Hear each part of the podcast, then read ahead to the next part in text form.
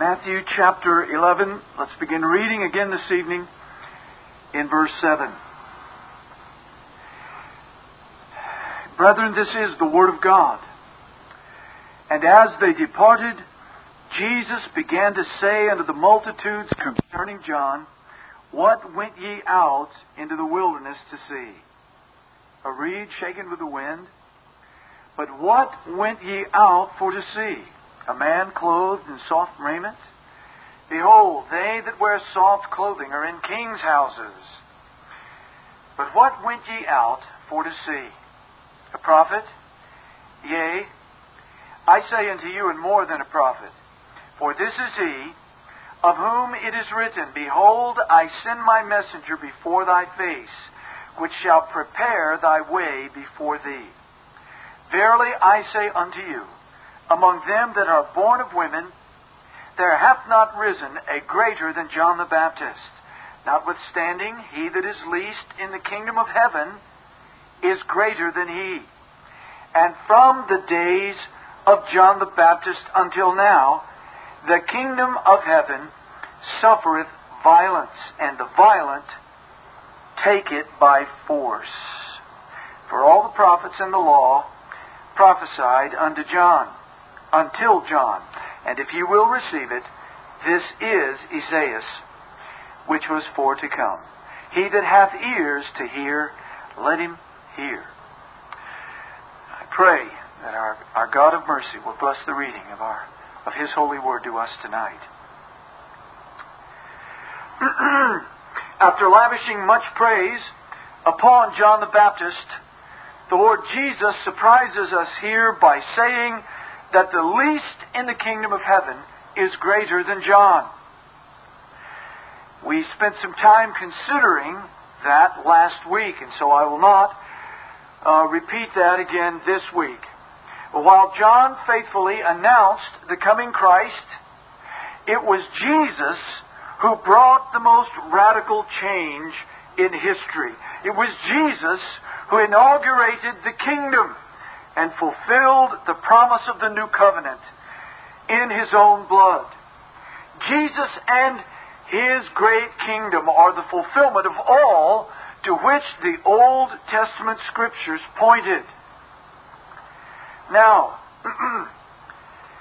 I want us to focus once again on verse 12, where the Lord says, And from the days of John the Baptist until now, the kingdom of heaven suffereth violence, and the violent take it by force.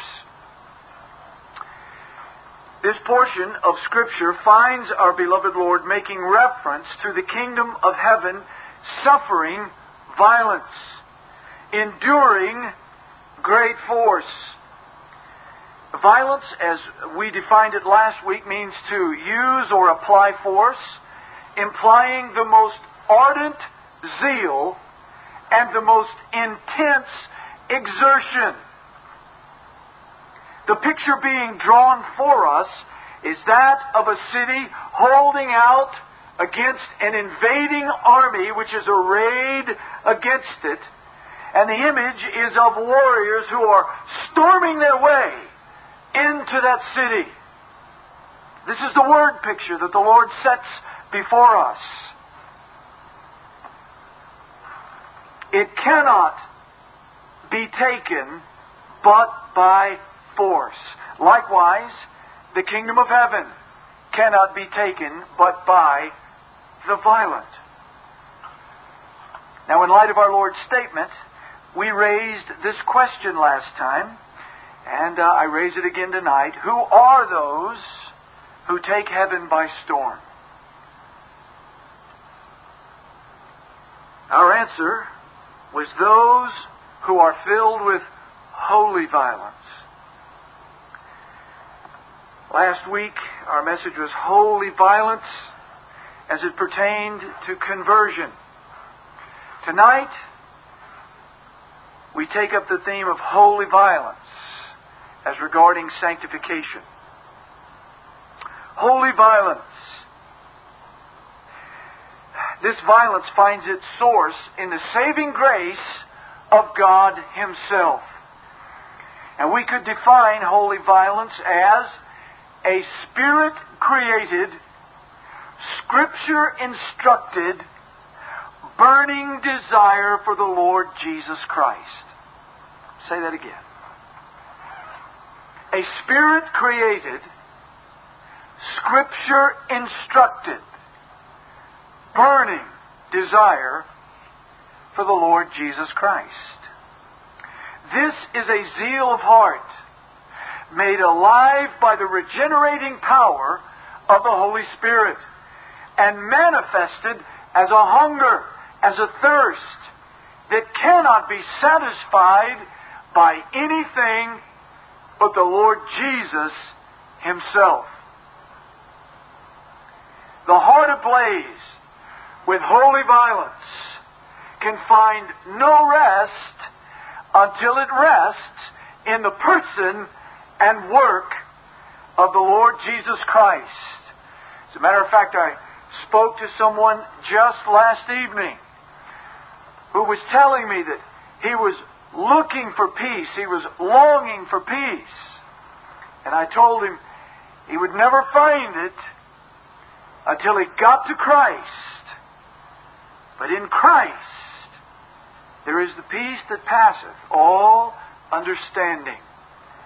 And brethren, a heart that truly is being stoked by the fires of heaven will go on to seek the Lord Jesus Christ at all costs till he comes to that peace in the gospel of the Lord Jesus.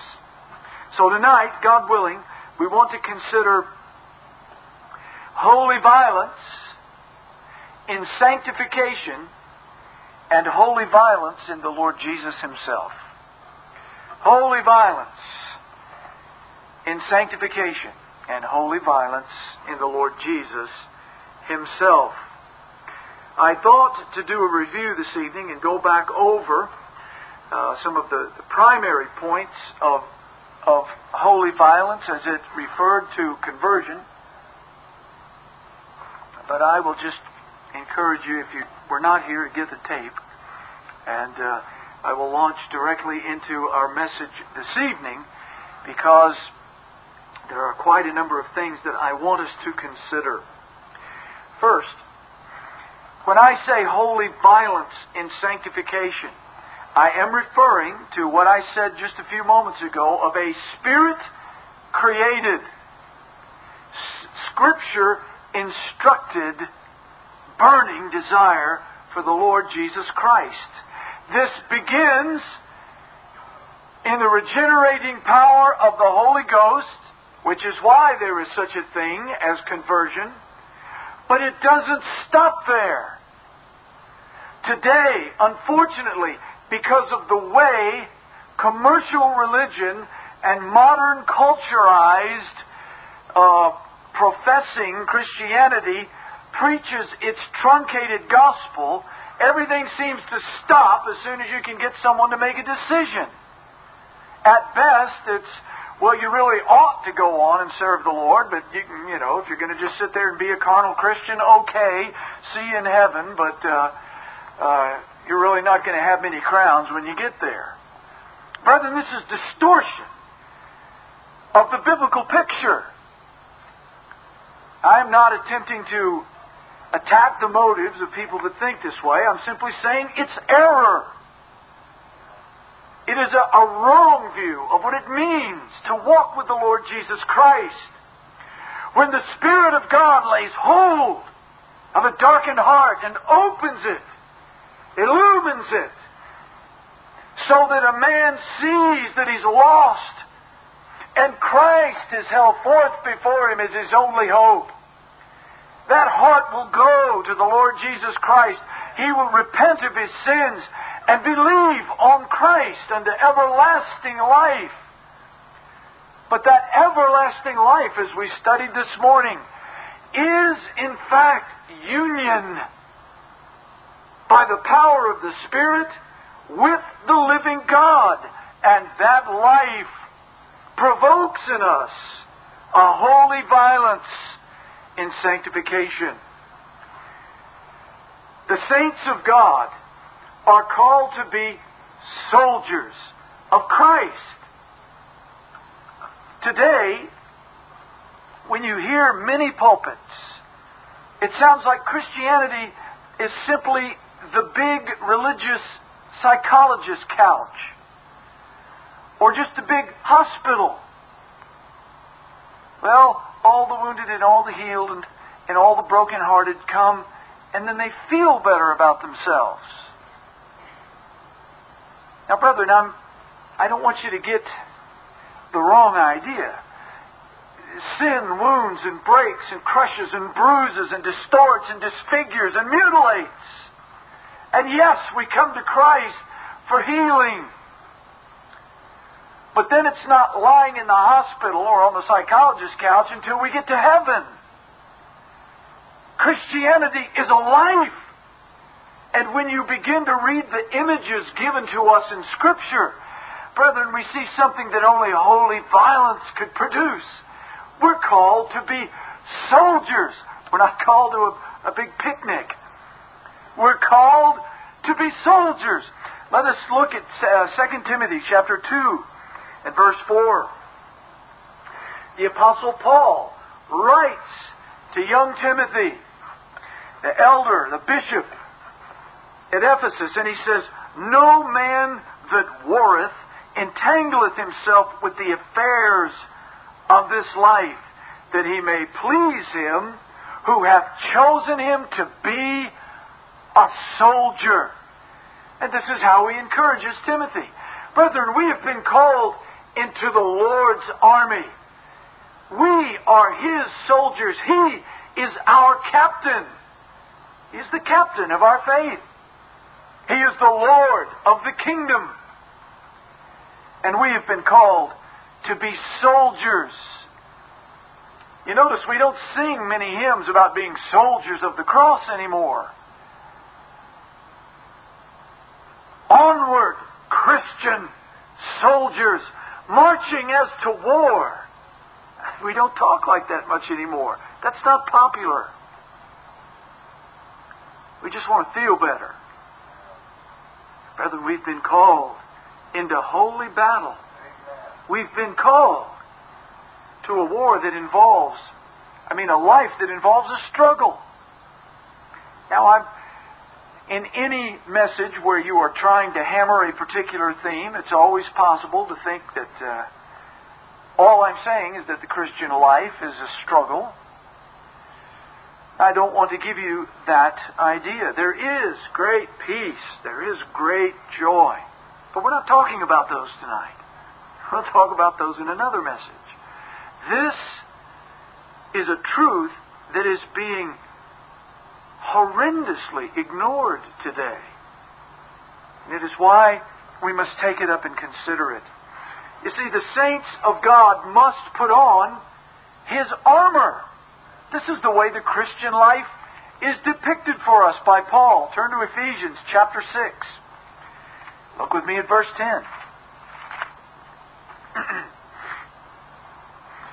Brethren, listen to this Holy Ghost inspired instruction about the Christian life. Finally, my brethren, be strong in the Lord and in the power of His might. Listen to these very strong words. Put on the whole armor of God that ye may be able to stand against the wiles of the devil. For we wrestle not against flesh and blood, but against principalities, against powers, against the rulers of the darkness of this world, against spiritual wickedness in high places. Wherefore take unto you the whole armor of God, that ye may be able to withstand in the evil day, and having done all, to stand. Stand therefore. You hear him? He's a good preacher. He keeps repeating. Stand, stand, stand, withstand. Why? Because you are called to a battle. Put on the armor. Brethren, do you not hear the call to a holy warfare? What would provoke weak vessels like you and me to do such a thing. Nothing but holy violence. There must be a holy violence helping us to see our beds of ease and turn our backs on them and suit up with God's armor and go into the battle.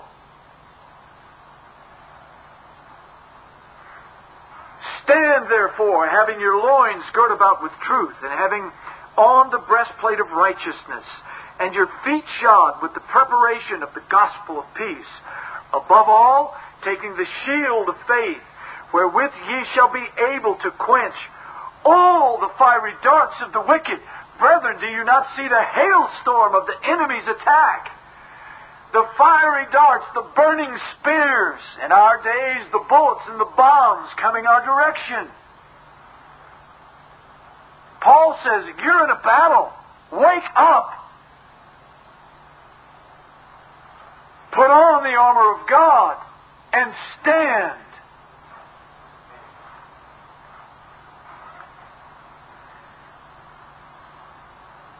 Take the helmet of salvation the sword of the Spirit, which is the Word of God, praying always with all prayer and supplication in the Spirit, and watching thereunto with all perseverance and supplication for all saints.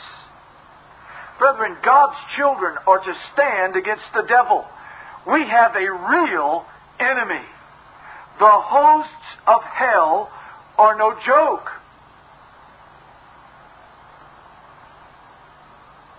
While there are some that certainly may distort the idea of spiritual warfare and are, uh, as is often said, find a, a demon or a devil under every bush, brethren, it is foolish to take the entirely opposite position.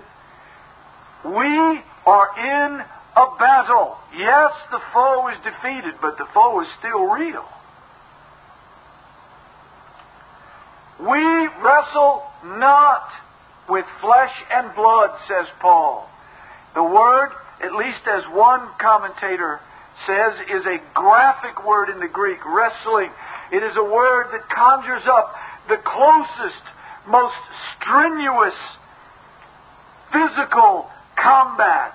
The one wherein you literally smell the sweat of your opponent. It's the idea of wrestling. This is the word he uses. We wrestle not with flesh and blood, but with the powers of darkness. Brethren, what will call us out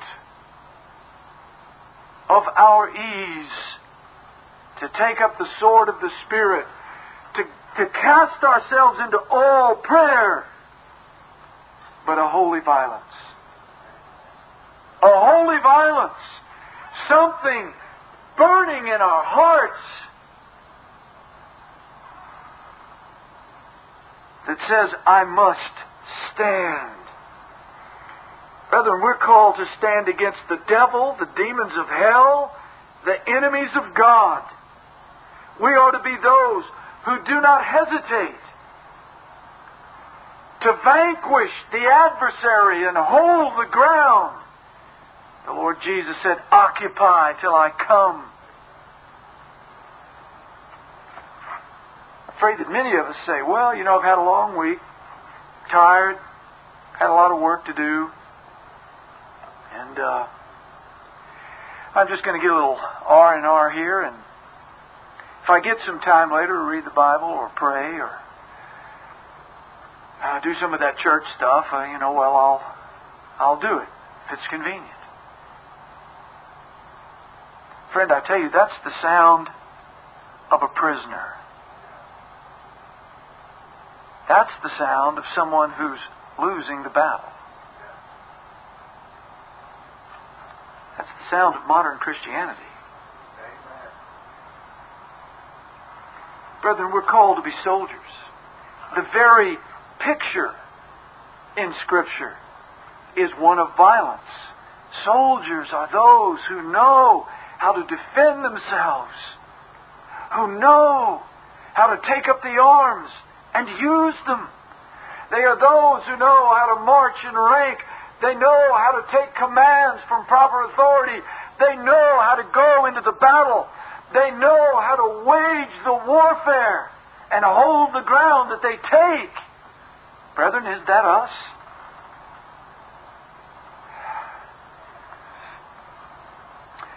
The saints of God are called to be sin haters and sin killers. Once again, violent language. Romans 8, chapter 12. Excuse me, Romans chapter 8, verse 12 says, Therefore, brethren, we are debtors not to the flesh, to live after the flesh. For if ye live after the flesh, ye shall die. But if ye through the Spirit do mortify the deeds of the body, ye shall live. For as many as are led by the Spirit, they are the sons of God. Now, brethren, this is a very important passage for a number of reasons. I simply set two of them before you tonight. First of all, it makes absolutely plain that if in fact we are Christians, that the Spirit of God is the power through which we are to mortify the deeds of the body. Now, what does he mean by that? The word literally means put to death, to kill. I ask you seriously are you a sin assassin? Is that what you are? Do you see the sin in your life by the glorious mirror of God's Word and the illumination of the Holy Spirit, and then simply sit there and say, Oh Lord, I have this bad sin. Take it away. Is that what you sound like? You won't find anybody in the, in the Scriptures praying like that. We have Paul the Apostle saying, You, through the Spirit of God, kill it. That's strong language. And we don't like that because it demands something of us. It calls us out of our comfort. It doesn't let us just lie in the hospital, does it? it says up it says get up and get hacking. All right? Take out the sword of the Spirit and go after that thing. But brethren, in the flesh, we're not like that. What would drive us to take the cherished sins of our of our bosom? What would make us go after the idols that still remain in our flesh? What would make us go after them with an absolute determination to battle until it's done or I'm done? Holy violence. Brethren, this is what we're talking about.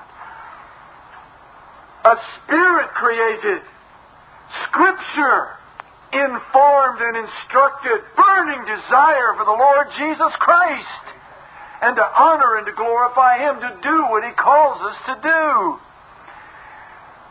Brethren, I hear so many Christians in this day sitting before God and simply asking Him to take away something and then wondering why it, seems to stay there.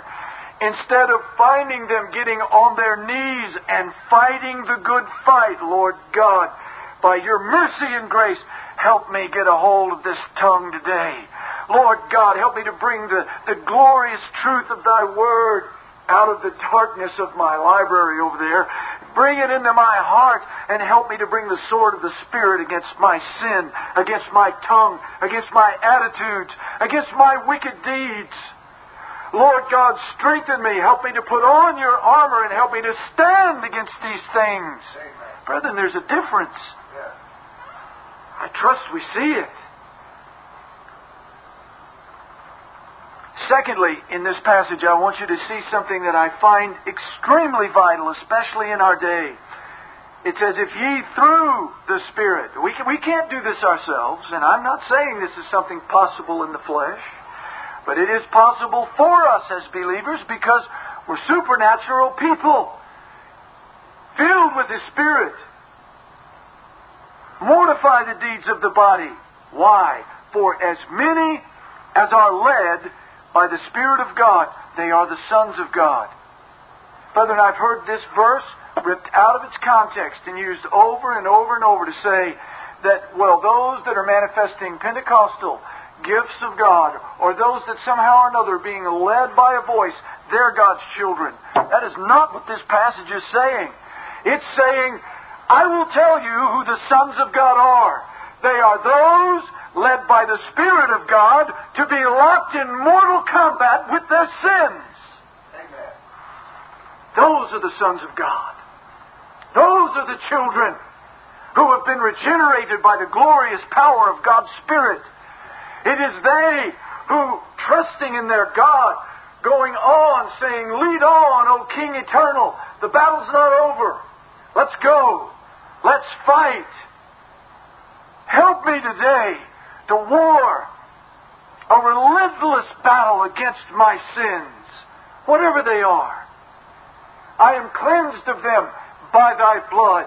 I am strengthened by your Spirit. I have the helmet of salvation, the sword of the Spirit, and the shield of faith. Let's get into the battle.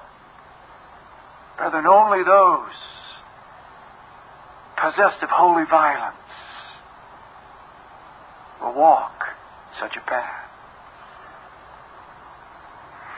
Colossians chapter 3, verse 5, Paul again says, Mortify, therefore, your members which are upon the earth fornication, uncleanness, inordinate affection, evil concupiscence, and covetousness, which is idolatry. There it is, brethren.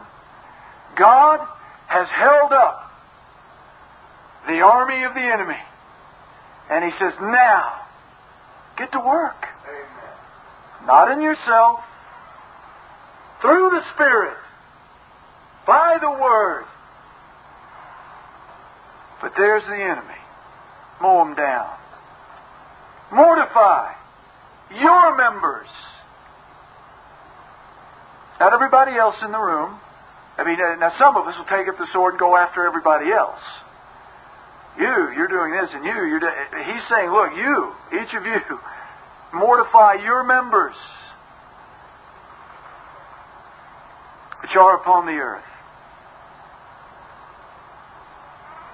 First Peter chapter two verse eleven, Paul uh, Peter says, "Dearly beloved, I beseech you as strangers and pilgrims, abstain from fleshly lusts which war against the soul." You have an enemy. And it's not only the powers of darkness, but brethren, there's one closer to home. The flesh and fleshly lusts don't just lie dormant. They war against the soul.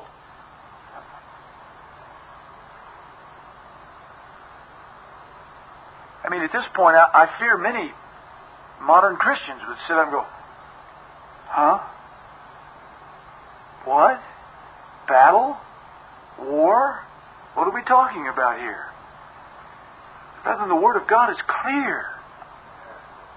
Lusts, war against our souls. Let me let me ask you. Let me let's let's do the obverse here. Are you warring against your lusts?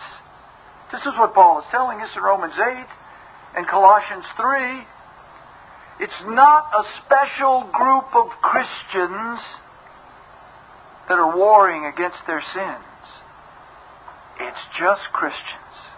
That's it. It's just Christians.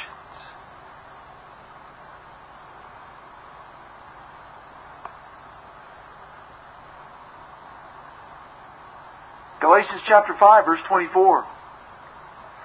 They that are Christ's have crucified the flesh with the affections and lusts.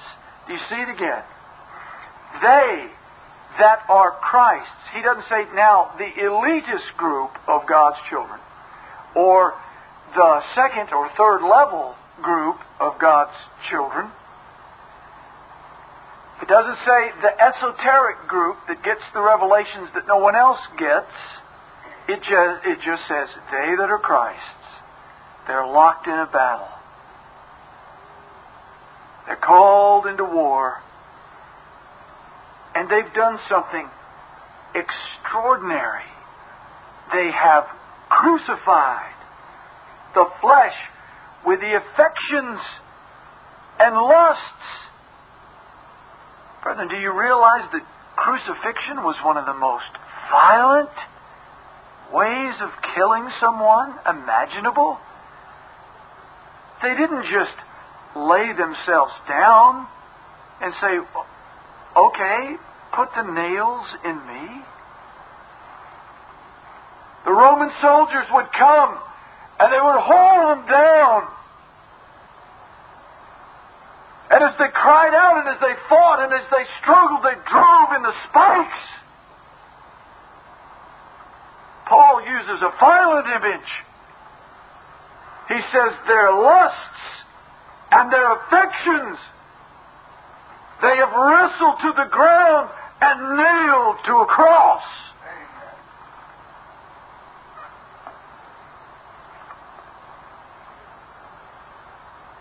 They've crucified the flesh with the affections and lusts. Brethren, does this describe us? Oh, we have many today in grace circles that would say, oh, this is harsh language. This is almost legalistic language.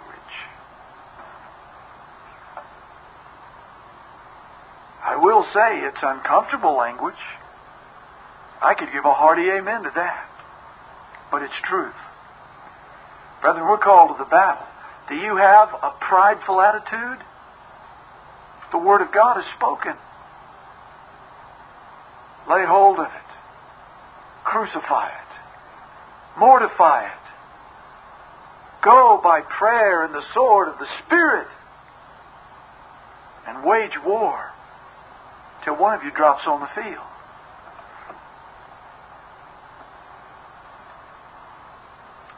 That's not something that can be worked up in the flesh. You can do it for a week or two, maybe, if you're zealous enough.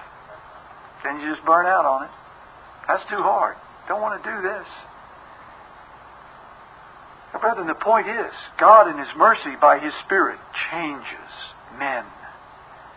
And until we understand once again that the new birth is a radical transformation in men, we're going to go on filling up our, our church buildings with warm bodies that don't walk according to the Word of God. Listen to what Thomas Watson says about the flesh. The pampering of the flesh is the quenching of God's Spirit. The flesh chokes and stifles holy motions. The flesh sides with Satan and is true to its interests. There is a party within that will not pray. Do you hear that? Boy, that's that's bold. There's a party within that will not pray. If you're a Christian, you know that. You know, there have been times when you know you ought to pray, and you just go, no, not now. Just too tired. Too hard to pray.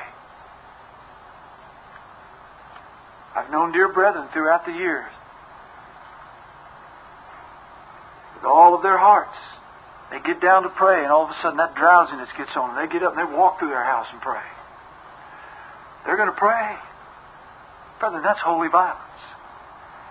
That's holy violence. Where the flesh says, Oh, give me a break. And we say, Not now. Now understand, I'm not talking about going out into the desert and depriving ourselves of food and water and I'm not talking about being ascetics. I'm not talking about saying I will I will starve myself and keep myself awake for days. I'll do like George Whitefield and go and stand out all night in the snow praying that God will make me holy, destroying my health. In a misguided attempt. I'm not talking about punishing ourselves. I'm just talking about knowing how to fight the battle, brethren, and doing what needs to be done biblically by prayer with the Word and the power of the Holy Spirit. Wat, uh, Watson goes on to say, There is a party within that will not pray, that will not believe. The flesh inclines us more to believe a temptation than a promise. There needs no wind to blow to sin when this tide within is so strong to carry it thither. Since the flesh is so near to us, its counsels are more attractive. You hear that? In other words, there's times, brethren, and you know it if you're a believer, when you've sat there and you've read the Word of God, and you knew in your heart it was true. It resounded by the power of the Spirit like a, like a beautiful instrument in tune. And yet your flesh said, mm, yeah, but we don't want to get carried away with this.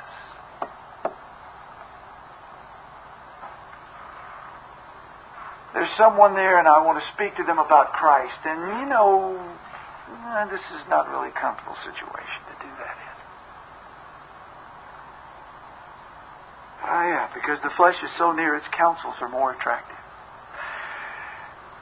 He finishes by saying, There is not a chain so adamant which binds us closely as the chain of lust. Our flesh.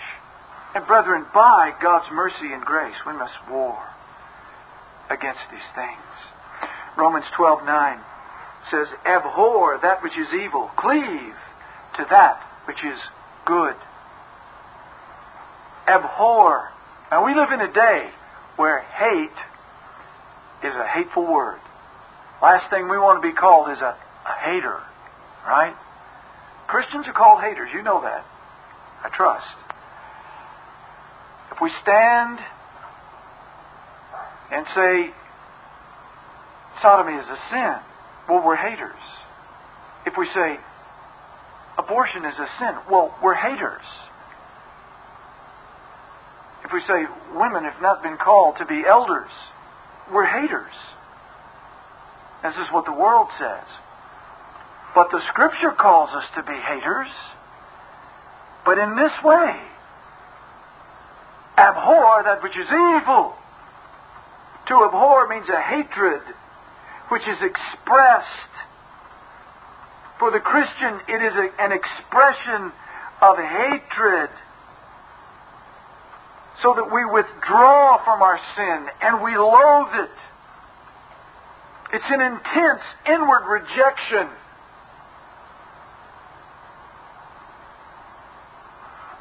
Are you a sin hater? Friend, it wars against your soul. Do you hate your sin? Is there a violence within you that would see it quenched?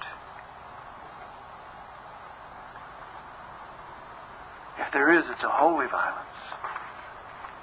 We're not talking about knives and swords and bombs and guns. We're talking about faith in our Christ, believing His Word, applying it to our lives, and by His grace, walking in it, whatever the cost. Fourthly, the saints of God will buffet themselves. Holy violence will drive us to buffet ourselves figuratively. 1 Corinthians chapter 9 verse 24 says, Know ye not that they which run in a race run all, but one receiveth the prize? So run that ye may obtain. Run as if you're going to be the one that wins.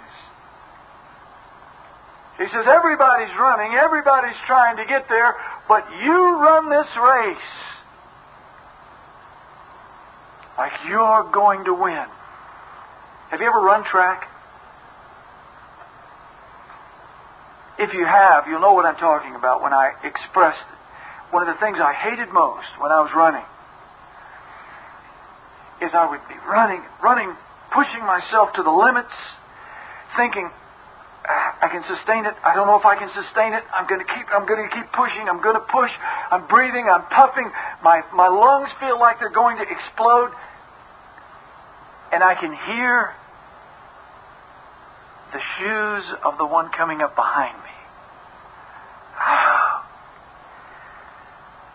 And there would be that digging in to try to get a little more, to push just a little harder. Why in the world did I want to do that? I look back now and ask myself that question. but it was to win. I wanted to win. And this is what Paul is saying. To reach down and run like you're going to be the one that wins.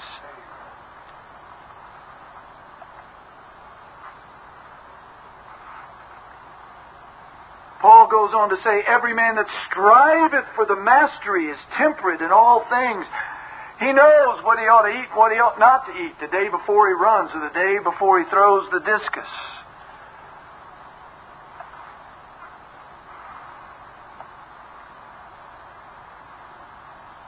They do it to obtain a corruptible crown, but we an incorruptible. Do you see how he makes the comparison? Run, master yourself. It takes violence to say, I sure would like another two or three helpings of that, but I'm just going to pass. Because that won't be good for me today. It takes a violent, of, of a holy violence, doesn't it? Not now. But brethren, seriously, Paul says, I therefore so run, not as uncertainly, so fight I, not as one that beateth the air, but I keep under my body and bring it into subjection. Literally in the Greek, he says, I give myself a black eye. Now, I'm not encouraging us to all go home and physically beat ourselves, and that's not what Paul is saying. But he's saying spiritually. Whatever I need to do, if I have to give myself spiritually the black eye to keep myself in shape, is what I need to do. But then this is called fanaticism in our day. I heard a man once say, I used to be an alcoholic. The Lord saved me. But on my way home, I had to go by a number of bars. And he said, So, I took a route home that was longer so that I would get home safely. And I heard a preacher mock him for not being strong enough and mature in Christ. Brethren, there are times when we have to know what we are and do what we need to do to keep from sinning. And while we need to grow and grow stronger and learn to withstand temptations, it is foolishness for a man who's been addicted to pornography to drive in front of these wretched clubs that, that are around town. You've got to drive five miles out of the way to get home. Drive it. Drive 20. Because, friend, the price of that gas is not worth the price of your soul. You do not know that you would utterly destroy yourself and prove yourself reprobate. But this is not comfortable talk, is it? But it is the Word of God. Paul says, I keep under my body and bring it into subjection, lest by any means, when I preach to others, I should be a castaway. The saints of God war within themselves.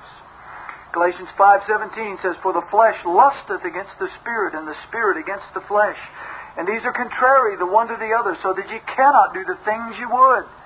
Well, the very terminology here is cast in the context of a struggle. It Would appear that many of us haven't been struggling for a long time. There's a struggle here. The child of God, the true child of God, knows it. The flesh lusts against the Spirit, and the Spirit, oh, brethren, this is holy violence. The Spirit against the flesh. The Spirit that looks at something and the flesh cries, I want it. It'll make me happy. It'll please me. Make me feel good. The Spirit says, walk on. Sometimes the Spirit has to say, no, don't walk on. Stop and beat this thing into the ground with prayer. And with the Word of God. Having trouble with that? I've given you a church. Go with your brethren. Two and three and four of you. Agree as touching something here on earth. I'm with you there in the battle. Fight that thing.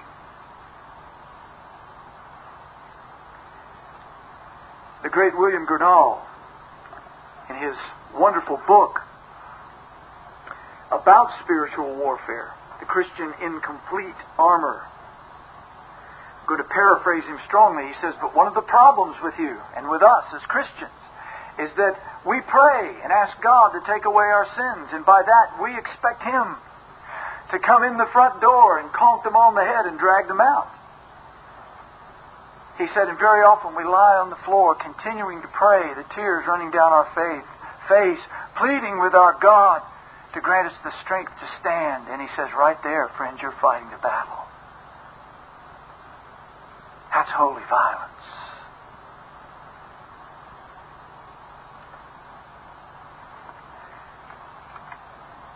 The saints of God are called to a life that is described as taking up the cross, denying ourselves daily, and following after Him.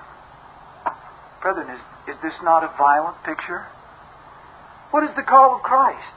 Come die! Come die!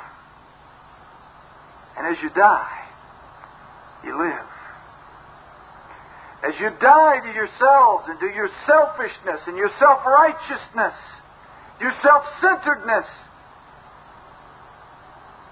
as you take up my cross and follow hard after me, you find life. Because I'm there with you under the cross. Luke 9:23 If any man will come after me, let him deny himself and take up the cross daily Follow after his follow after me. For whosoever will save his life shall lose it. But whosoever will lose, there it is, lose his life. Why would you turn away from all these trinkets and the trash that the world has to offer and follow after Christ when it means denying yourself and your pleasures? Because when holy violence grips your soul and you go after the Lord Jesus, you find life as it was meant to be. There it is. The saints of God will do whatever is necessary to follow Christ. Matthew 5:29 If thy right eye offend thee, pluck it out, cast it from thee, for it is profitable for thee that one of thy members should perish, and not that thy whole body should be cast into hell. Once again, the Lord Jesus Christ is not telling us to go home and pull our eyes out of our sockets because even with our eyes gone, friends, we can go on and lust in our hearts. We've got enough residual memories and visions to send our hell, ourselves to hell a zillion times over. What he's saying is whatever we need to do to avoid that sin or to stop that sin in our lives. Press on to Christ. Press on to the Father, trusting in His power to do whatsoever you need to do to walk with Him. Sometimes that means losing the esteem of a family member a wonderful friend, a job, personal comfort. Well, let me press on then to this last point. It should be obvious, brethren, none of us is up to this task in and of ourselves. The good news is that the living God, in this glorious thing that we call salvation, has provided for us everything that pertains to life and godliness. He's given us the shield of faith. Now take it up. He's given us the sword of the Spirit. Take it up. He's given us the glorious helmet of salvation in the Lord Jesus Christ. Put it on and walk in it. Well, what would drive you to do that? Nothing but a spirit created, scripture instructed, burning love for Christ. Brethren, that's what the new birth does for a man. That's why God gives us a new heart. That's why He says, I will give you a new heart and I will give you a new spirit so that you will walk in my ways.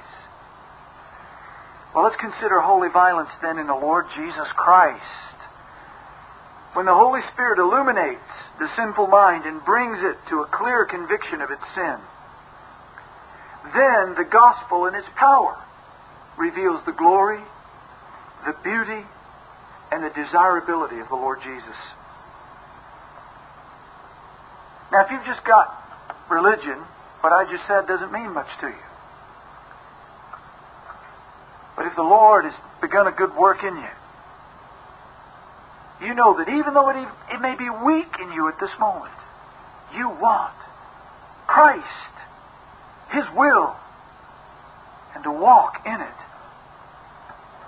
If not, friend, you have all the reason in the world to doubt that you've been touched by His grace.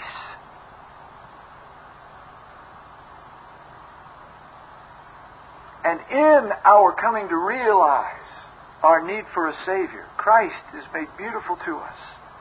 We repent of our sins and we'll believe Him. We'll trust Him for everlasting life. The message of salvation and the accounts of Christ in the Scripture give us a picture of the altogether lovely one who is worthy of our ardent love.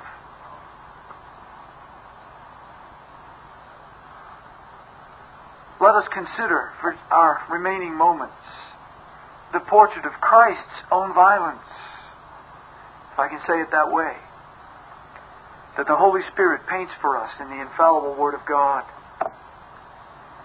First of all, brethren, the Son of God voluntarily became man in an utterly hostile world. Do you hear that? The Son of God, the Logos, became flesh. But he didn't come to a heavenly, wonderful place.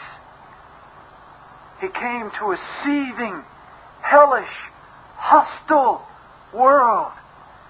He came into his own. His own received him not.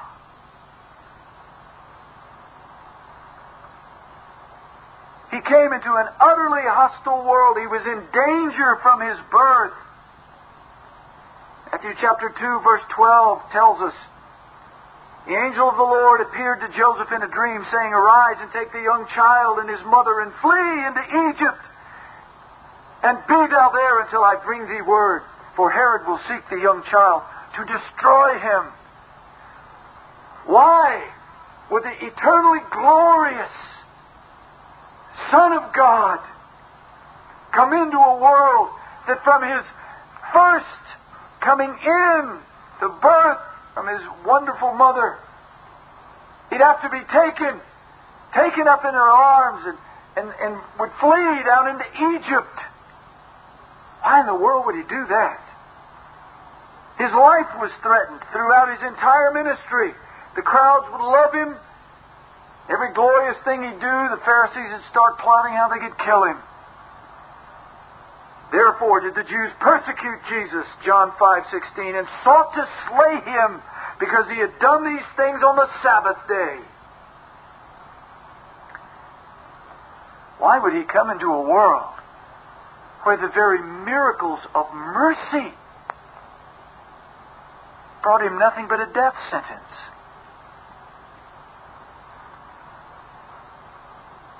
Well, first, friend, it was because the Son of God earnestly desired his Father's will. John chapter 4, verse 34, his disciples came to him and they said, Here, Master, we know you're weary from this long journey. We've brought you some food. Jesus saith unto them, My meat is to do the will of him that sent me. And you know what I feed on? I feed on what God, my Father, wants me to do. And to finish His work. What was the work that needed to be finished?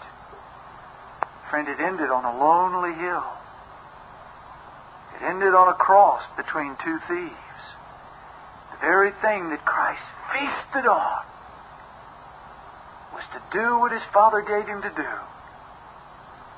which would end in his violent, torturous death. The Son of God was driven by an earnest, fervent love for his Father's glory. John 14:31 But that the world may know that I love the Father. And as the Father gave me commandment even so I do. That's what burned in his heart. The Son of God obeyed to the death Philippians chapter 2 verse 5 Paul instructs us let this mind be in you which was also in Christ Jesus who being in the form of God thought it not robbery to be equal with God, but made himself of no reputation and took upon him the form of a servant and was made in the likeness of men. And being found in fashion as a man, he humbled himself and became obedient unto death, even the death of the cross. Brethren, what would drive the holy and eternal Son of God, to come into this sin cursed world, knowing that his Father's will was to turn him over into the hands of cruel men who would torture him and violently kill him. What could possibly drive a man to Something like that.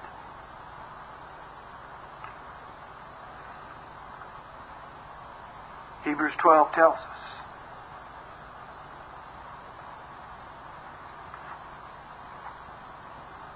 Who, for the joy that was set before him, endured the cross, despising the shame, and is set down at the right hand of the throne of God. What drove the Lord Jesus Christ? A holy love for his Father and a holy love for his people, us.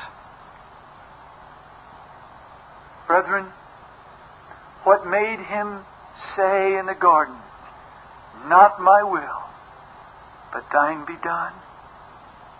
What made him take the whips upon his back? what made him take the crown of thorns upon his head, what made him take the nails in his hands and his feet was a holy violence. He was filled with the Spirit without measure. And that glorious Spirit drove him in love for his Father and love for his people. And brethren, that's what He works out in His dear children. That's where their holy violence comes from. The violent, then, take heaven by force. They will have Christ, whatever the cost. They would have Him in His way.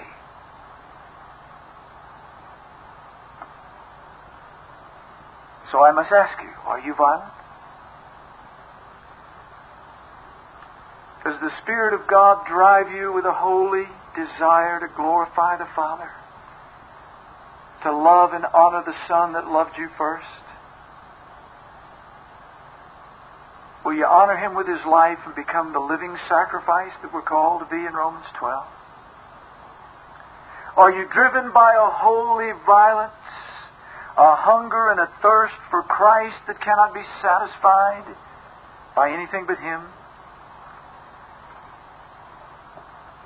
You know, when the hungry soul finds satisfaction and eternal life with the Lord Jesus, that holy violence that drives us to Him becomes a zealous love that will take up the cross and deny self and will mortify sin at all costs. We can't push ourselves to do it. But His love for us works a love for Him that will walk that way. All this is because of holy violence. A holy love that drove Christ from all eternity. An unquenchable love for His Father's glory and His bride's salvation. When it becomes alive in us, it draws us to Him, to walk with Him every day. Holy violence, brother. If you do not know Christ, if you realize you have never sought Him you realize that you've said, Well, I believe some things, but uh, there's never been any life in me. And brethren, I call you to repent and believe on the Lord Jesus Christ. If your life doesn't reflect these things, you don't really believe Him.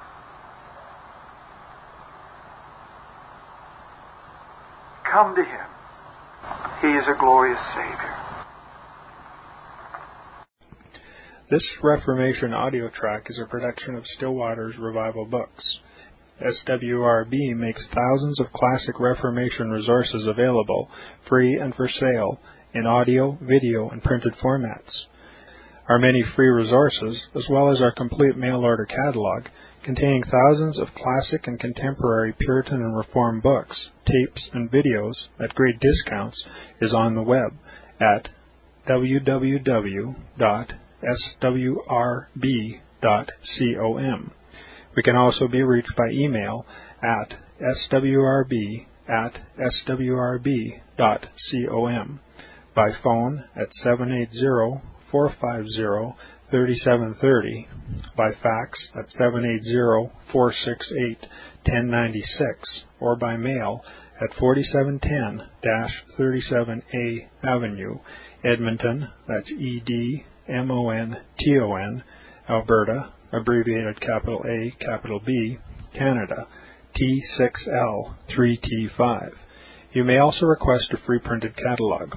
And remember that John Calvin in defending the Reformation's regulative principle of worship, or what is sometimes called the scriptural law of worship, commenting on the words of God, which I commanded them not, neither came into my heart, from his commentary on Jeremiah 7:31, writes, God here cuts off from men every occasion for making evasions, since he condemns by this one phrase, I have not commanded them, whatever the Jews devised. There is then no other argument needed to condemn superstitions than that they are not commanded by God.